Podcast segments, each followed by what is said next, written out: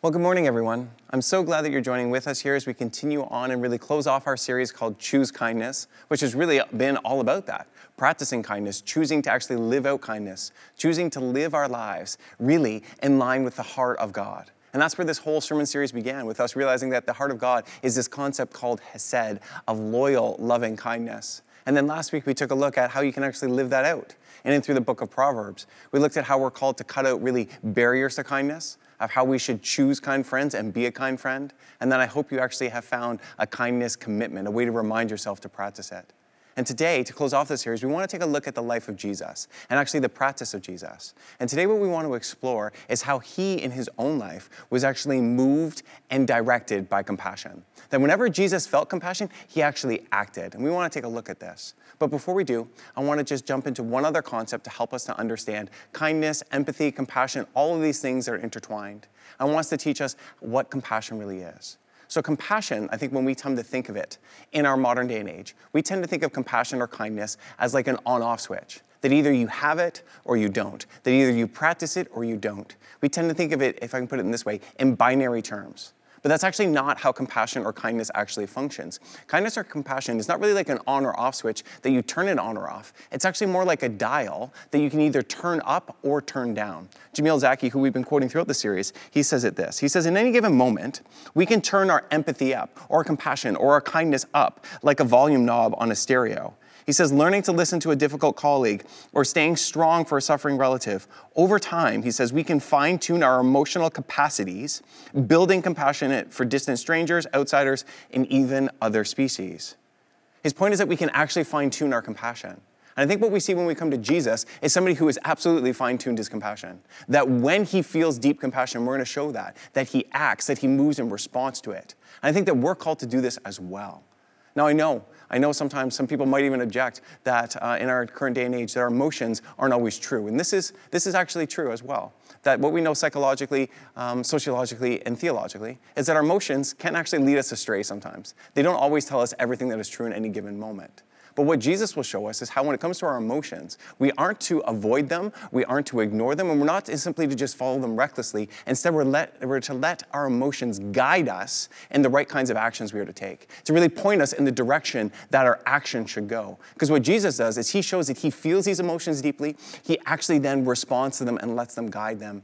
And I want to show you that from the text. I want to show you today by uh, how Jesus responds to uh, kindness and compassion. And uh, to do that, I need to give you one new word uh, for this series, okay? And it's called uh, splagchnizomai, okay? Splagchnizomai, which I know as soon as you say it, splagchnizomai, it doesn't sound as beautiful as the word hesed. And honestly, honestly, its definition isn't as beautiful as hesed until you understand what it's talking about. The one word definition, which may be the one sentence definition in Greek for the word splagchnizomai, which may be the single best one sentence description ever, what this word means, splagchnizomai, is to have your bowels yearn. That's what it means, okay? So if you uh, have a parent of somebody who's in junior high, they can make jokes about this for like the entire week, okay? Like this is a kind of a strange concept to have your bowels yearn. But here's what it means at a layer deeper, because what we often do and attribute in our day and age is that when we talk about our emotions, we talk about them residing in our hearts, actually, right? But this wasn't true in Jesus' day and age. This wasn't true for Jewish people, that the center of your will was in your heart, but the center of your emotions was often also in your gut, actually. So, what this word means, splagchnizomai, it means to feel something so deeply. It means to be moved by someone or an encounter or to experience something so deeply that you're moved physically in your body, like viscerally, like that you have a reaction to it. That a good way to translate it in English is that you're like punched in the gut. That's what this word means. It means to actually be encountered with something that you're punched in the gut with compassion, with pity, with mercy, with sympathy, with co suffering love. That's what this word means. That splagchnizomai means that you are moved so deeply by compassion.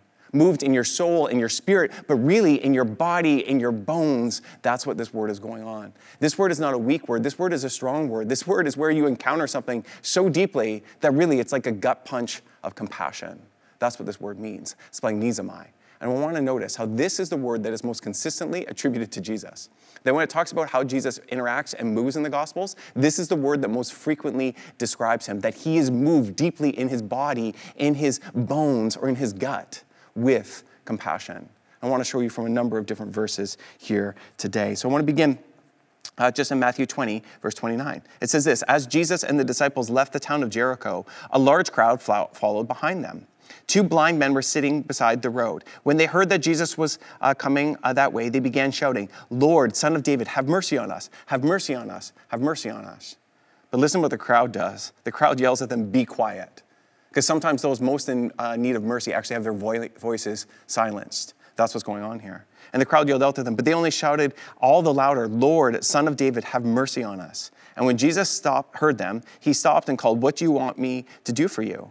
Lord, they said, we want to see. And Jesus felt sorry for them and touched their eyes, and instantly they could see, and they followed him.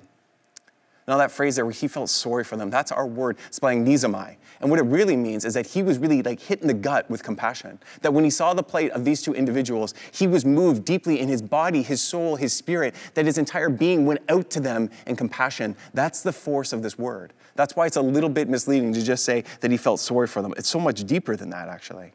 We read of the same kind of interaction and encounter in, the, uh, in Mark. A man with leprosy came and knelt in front of Jesus, begging to be healed. He says to Jesus, If you're willing, you can heal me and make me clean. He said, moved with compassion, which is a really good translation of this word. Moved with compassion. Actually, maybe like responding deeply out of compassion. It says, He reached out, Jesus reached out and touched him and says, I am willing and be healed.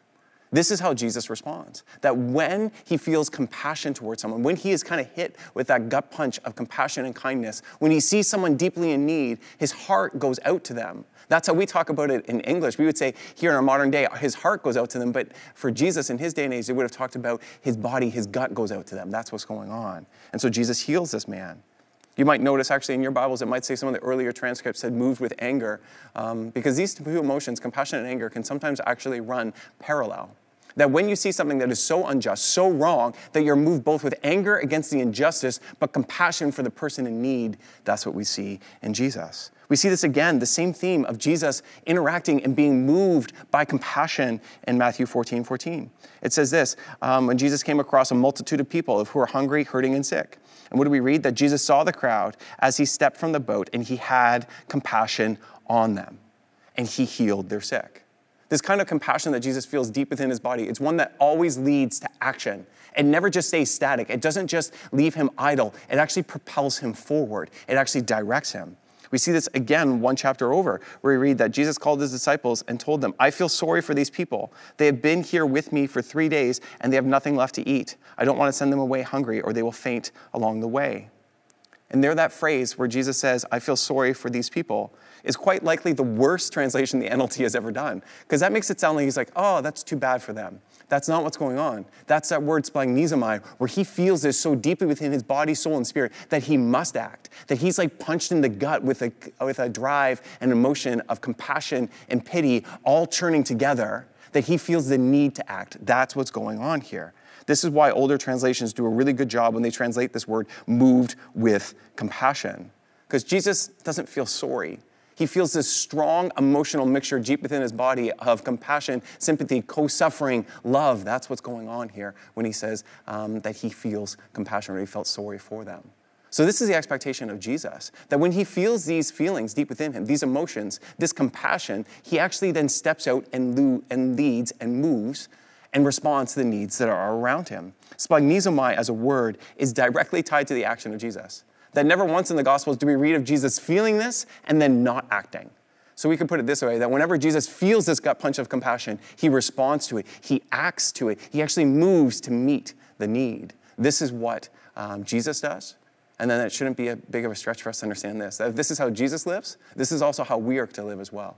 That when we feel a punch of compassion, that when we see somebody in need, we're actually called to move and respond.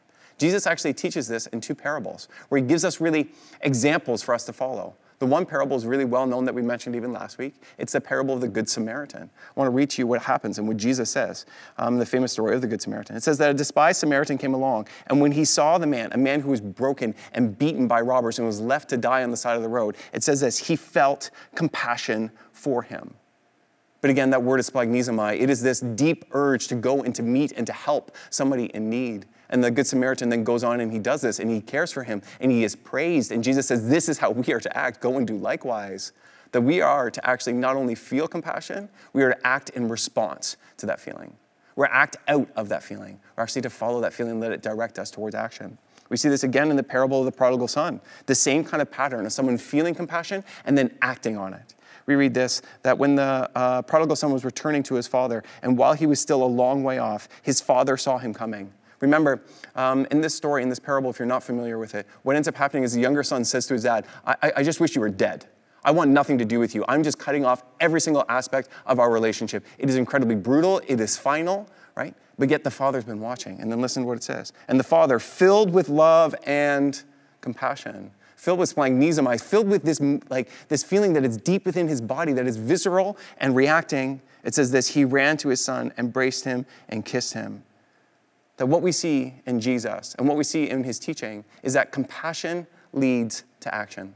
Okay? That's the first thing I just want to remind us of that compassion leads to action. That Jesus, as the perfect son, sinless Son of God, he feels these feelings deeply and he lets them actually direct him towards action. That it says that he feels this deep within his body, in his bowels, in his gut, and that he moves and responds. I think we're called to do the same thing.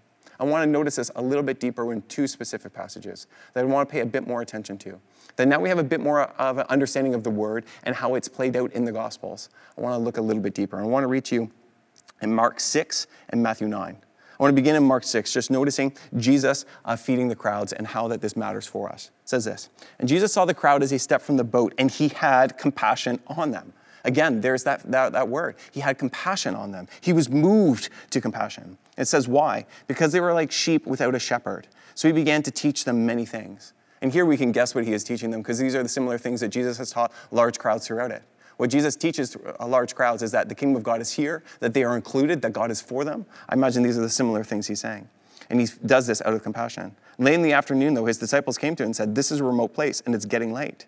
Send the crowds away so they can go to nearby farms and villages and buy something to eat. But Jesus said to them, You feed them. With what, they asked. We'd have to work months to earn enough money to buy food for all these people. How much bread do you have? He asked. He said, Go find out. And they uh, came back and they reported, We have five loaves of bread and two fish. Then Jesus took, told the disciples to have the people sit down in groups on the green grass. So they sat down in groups of 50 or 100. Jesus took the loaves and the two fish, and he looked up to heaven and he blessed them. Then, breaking the loaves into pieces, he gave, uh, he kept giving the bread to the disciples so they could distribute it to the people. He also divided fish for everyone to share, and they all ate as much as they wanted. And afterward, the disciples picked up about 12 baskets of leftover bread and fish. A total of 5,000 men and families, and their families were fed. This is an amazing story, and there is so much that we could get into today. But I want to look at it through this lens of compassion, of being moved with kindness. And what I think we can notice is a few things. That first, Jesus is moved by compassion. That what leads him into his interaction with these people. But then what we also see is that we see the disciples as well of noticing the need. Right? They notice that these people are hungry. They notice that there needs to be something that is done. They notice a need, but it doesn't say that they felt compassion. And what we notice with them actually is that when they see the need, what is their response? Their response is actually to distance themselves from the people. Their response isn't to go to the people, it's actually to release them, to kind of push them away. They say this, right? Go tell them to go find something to eat. They're essentially outsourcing their responsibility. They see a need, but they're like, we're not responsible for this. We're going to invite them to just go and do what they need to do to find food. Jesus, though, has a very, very different response, right? Um, he says to them, notice with me, you feed them. That's what he says. You feed them. You feed them. There is a need and the disciples are there, and Jesus authorizes them to step into that moment, to be moved just like he is with compassion for the people around him. But the disciples, the disciples don't have, can we put it this way, the imagination even to even believe this. This is their response. They say, We'd have to work for months to earn enough money to buy food for all these people. Jesus directly tells them what to do, but they're like, We can't do this. This isn't a possibility. There's no way to be able to do this. Latin American liberation theologians, they often call this kind of moment a crisis of imagination that sometimes we are so locked into how things are that we can't even see how things might be. We can't even see how God might move. We can't even see some of the potential miracles that right in front of us. And so Jesus, Jesus then has this interesting little uh, conversation with him. And he goes and he tells him to find some bread, find some fish. And then we read what happens next. He took the, the two uh, loaves and the two fish, and he looked up to heaven, and Jesus blessed them. Then, breaking the loaves into pieces, follow with me. He kept giving the bread to the disciples so they could distribute it to the people. So I have an obvious kind of question Who feeds the people? Who feeds the people? You could say Jesus, because absolutely without him, the people would not be fed. But really, who is the people who are actually feeding the people? It's the disciples, aren't they? Right? Jesus is involving them in this moment. Jesus is training them in this moment. Jesus is then sending them and discipling them in this moment. And I think what is happening here for what Jesus is doing is not only a miracle for all the people, it's also a miracle for the disciples that he is training them in acts of compassion. That's what's going on here. He's inviting them into what God is doing. He clearly is moved by compassion, and then he allows the disciples to continue to partake in this act of compassion to meet the needs around them. What I think is really clear in this story, and there's so much more we could get into, but that Jesus wants us to act with compassion to the needs around us. He sees the needs. The disciples, though, can't imagine a way to figure it out to actually meet it, but under Jesus' direction, they can, and they do, and they're able to have this amazing miracle where all of a sudden 5,000 people are fed out of this real feeling and gut punch of compassion. The last uh, section I want to take a look at is in Matthew 9 35.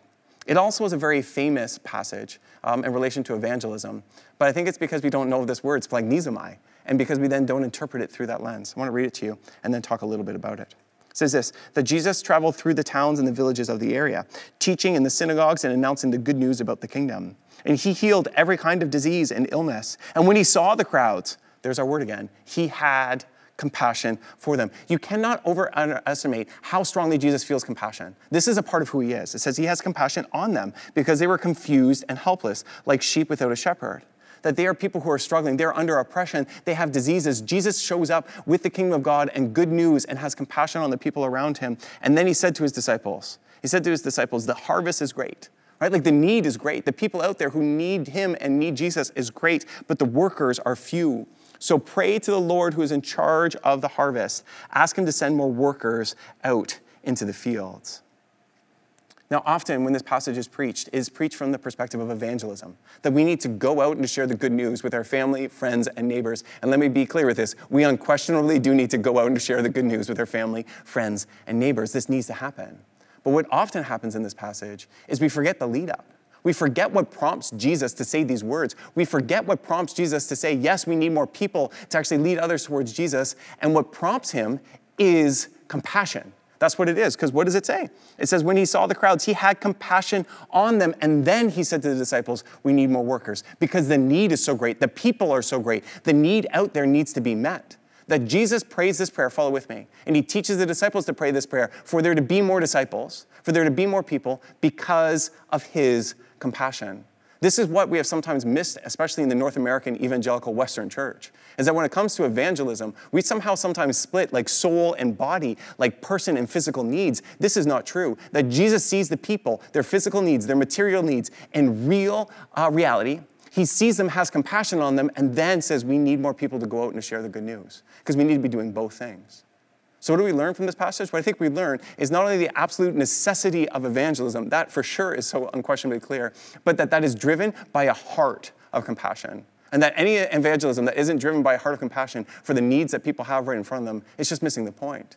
Because what does Jesus say? He saw them. He saw and he healed every kind of disease and illness. And when he saw the crowds, he had compassion on them.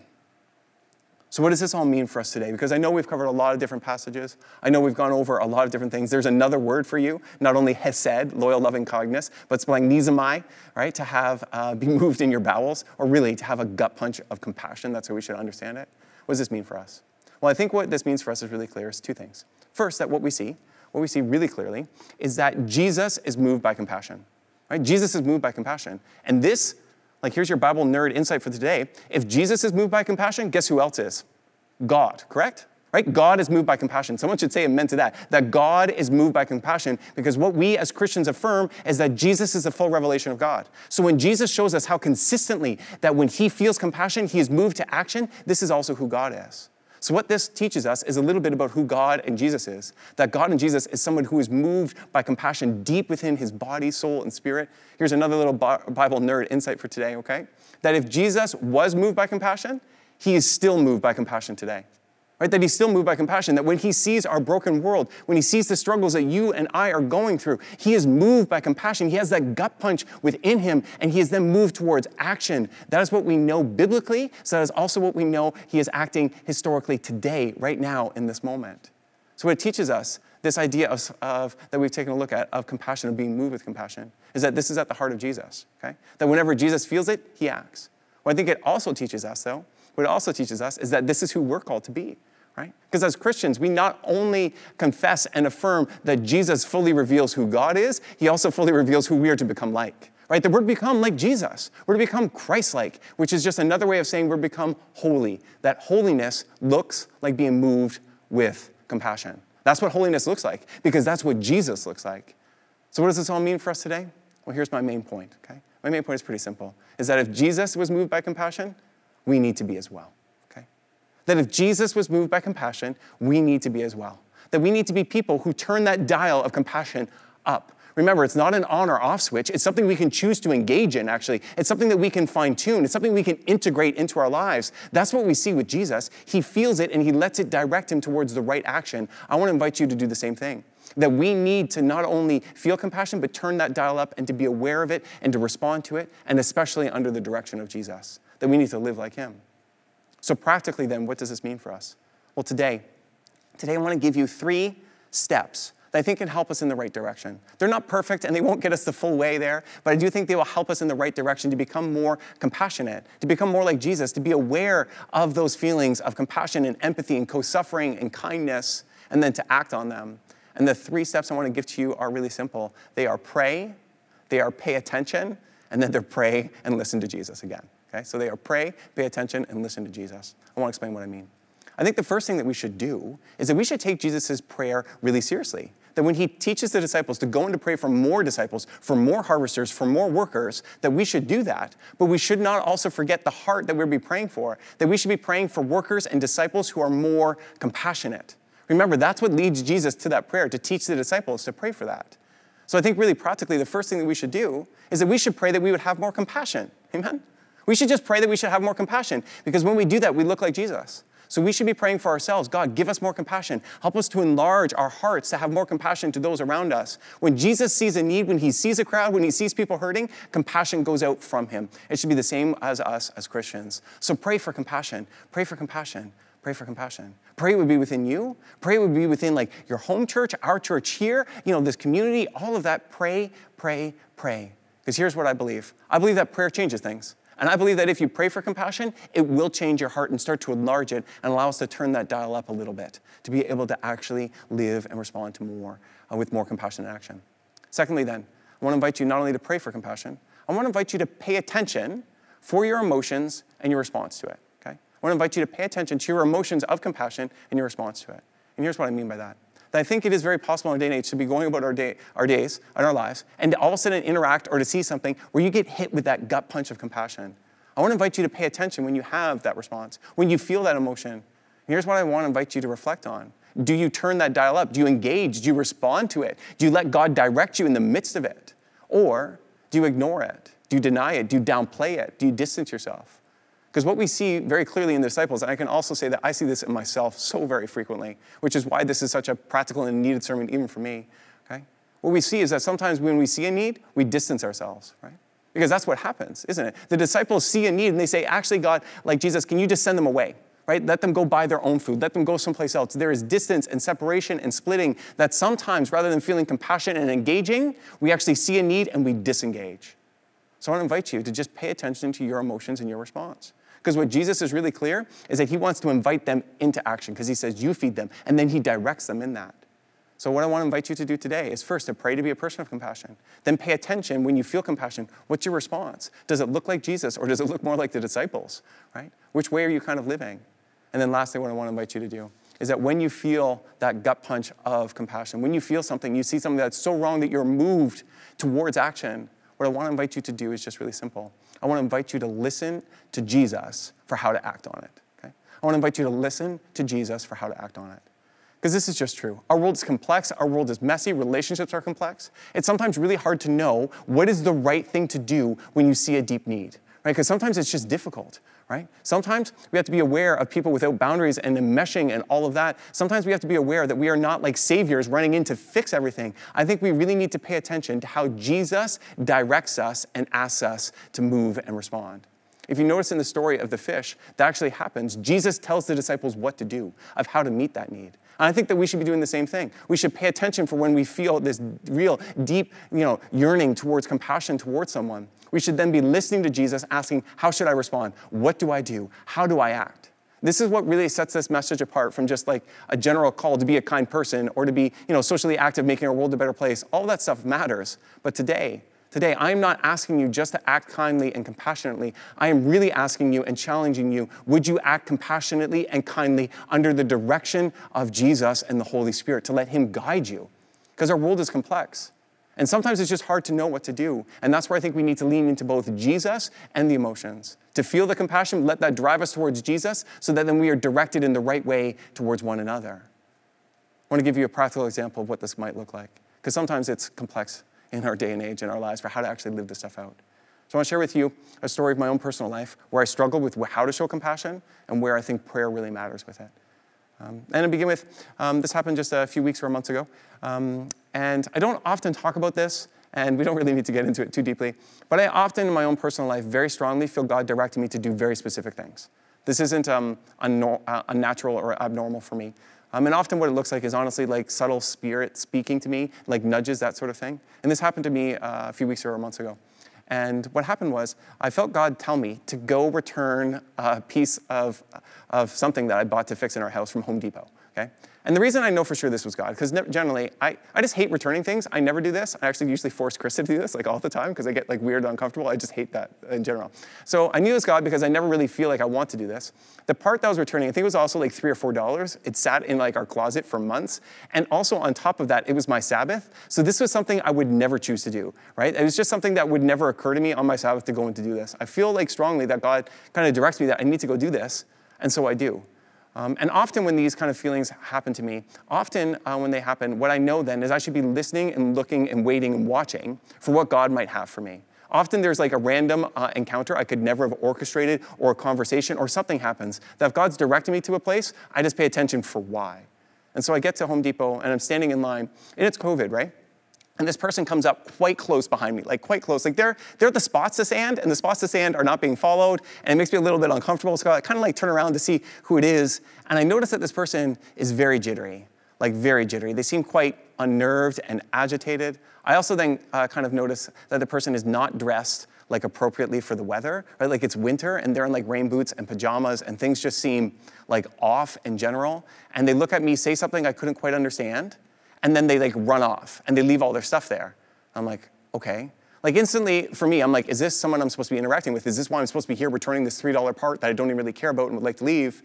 And the person then all of a sudden starts yelling and screaming and comes back. And she says, Is my stuff okay? I'm like, Yeah, I'll watch it for you. Go do whatever you need to do. It's, it's okay. It's okay. Goes and gets what they need. Um, and it's still quite agitated. I start to realize that there's likely some mental health things that are going on. It's just, I'm unsure of what to do. Uh, the people at Home Depot, uh, they invite the lady behind me, um, who is quite agitated, to come in front of me. I think this is a great idea. I say, sure, go ahead. And they're dealing with her incredibly compassionately. It looks that way to me. I was actually quite impressed by how caring they're being.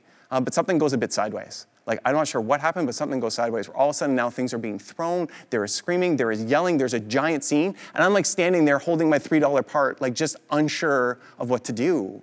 And I have this feeling then of that like real gut punch for this lady because there's nothing that's clearly going right for her in this moment. Or maybe for many days, or who knows how many months in her life. It just seems like things are so difficult and she's just yelling and she's screaming. I just don't know what to do. So, you want to know what I did? I did nothing. I just didn't know what to do. I was just frozen. I felt that need for compassion and to help and to care. I just had no idea in this complex, messy, whatever's going on. She ran out of the store, and I was kind of stood there with my bag of $3 parts, whatever else, and I, you know, returned it and went back to my car. I'm sitting in my car and I'm feeling, I'm feeling kind of like a failure, actually, in that moment. Because I really felt like God had sent me to that store for some reason. It's clear to interact with this person, and yet I didn't know what to do. And yet I got so overwhelmed, I just kind of stood there frozen. And then I noticed that the ladies in the back of the parking lot, and um, it's the same kind of behavior that is going on. And I honestly didn't know what to do. I honestly didn't know what to do. So I started to pray. That's all I did for her. I started to pray. And I know like often in like pastor stories like this, there's some like miraculous ending where everyone comes to know Jesus. That is not what happened at all. What literally happened in this story is all I did was sit in my car and pray for that lady for quite a while because I didn't know what to do. How do you actually help someone in that situation? How do you preserve their dignity? Right? You want to make sure that's happening. And she was quite aggressive. So how do I? I don't. I just don't know what the right thing to do was. And so I sat there and I prayed. And I share with you this story I share this story not because I did the right thing, please. I, I am under no illusions. I didn't know what the right thing to do, and I'm still unsure about what the right thing to do was. I share with you this story to just realize how complex actually acting with compassion in our day and age is. It can be difficult to know, But here's, here's why I share this story. Because the next bit is what actually really stood out to me. Now, I don't like over like spiritualizing things in general, so you can take or leave this, but this is really what I felt God share to me in that moment as I'm praying for her. He asked me, Why is praying for her not responding out of compassion? He asked me, Why does this not count? Why are you discounting that I sent you to pray for her in that day? And I can tell you, I've been praying for that lady so consistently since I had that odd interaction with her in Home Depot. So, what I want us to know out of this story is this is not at all like I did the right thing. What I want us to realize is that com- uh, acting with compassion can be complex and messy, and we need to pray to Jesus about what to do. And even if what we don't know what to do, guess what? There is always something you can do. There is never an option for nothing. You can always pray intentionally and deeply for a person with, uh, that's having any sort of needs whatsoever. What I want to say as Christians is that we don't have the option of doing nothing. Because if we encounter something that is really complex and unsure, and there's a lot of things going on, we should be moved by compassion. We should pray to Jesus and say, What should we do? And if we don't know what to do, prayer is always an answer. That we can always do that. We can always put in effort because prayer does change things. So, what I want to invite you to do today is I want to invite you and to challenge you to be a person of compassion. Okay, I want to invite you to pray for compassion. I want to invite you to pay attention for those moments where you have that gut punch of a hit of compassion, where you realize that you need to do something. And when you feel that, I want to really invite you to pray to Jesus about what to do. Let Him direct you, let Him tell you what to do. And even if it's complex and messy and you don't know what to do, then this is my challenge for you too. Would you pray for whoever it is that you are interacting with? Would you pray for that person that you see or that experience that's leading you with compassion? What I think we need to do, I think we need to do, is to get more aligned with Jesus and His compassion. Because what we see with Jesus is that He feels compassion and He always acts out of it. He responds. And as the perfect Son, the Son of God, he always responds rightly. I think for us, then what we need to do is we need to pray, we need to pay attention, and then we need to listen to how Jesus directs us. What is he inviting us into? How does he invite us to actually respond to that feeling of compassion? And then I do want to take away that kind of excuse, well, there's nothing I can do because that's simply untrue. That's even what I learned sitting in my van by myself or my car that day at Home Depot. There is always something we can do, and prayer is kind of the bare minimum of what we can do as Christians, that we are called to pray for those around us. So let us act with compassion, let us listen to Jesus, let him direct us, and let us tune up that dial of compassion, because that's what we see in Jesus, and that's what we should be seeing in ourselves. That if Jesus was moved by compassion, so should we. And that's my challenge for us this week. Would you pray? Would you pay attention? And then listen to how Jesus directs you so that we might not only become more people of compassion, that we might share more compassion with the world around us that desperately needs it. And we pray. Uh, would you join with me in prayer uh, this morning? So, with that, God, I ask, I ask, might you fill our hearts with compassion? God, I pray, would you enlarge our hearts with more compassion? I pray, God, would we live and love and look more like you? Would we feel the same things that you feel? And then would we act in response to you and to those needs around us?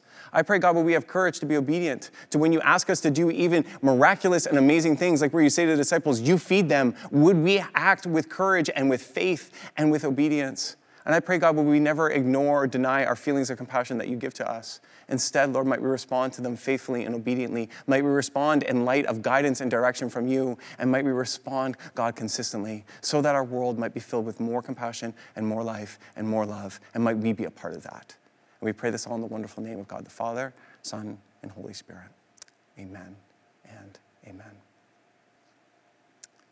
And so, to close our series today, we want to close also where we began with remembering that before we act with hesed or compassion or kindness, that we actually need to receive that from God. So we want to invite you in this moment to continue to worship with us, to receive that kindness and compassion, and then to act that out in response this week, to live in obedience like Jesus did, feeling compassion and then sharing that with those around him. Let's do that now together.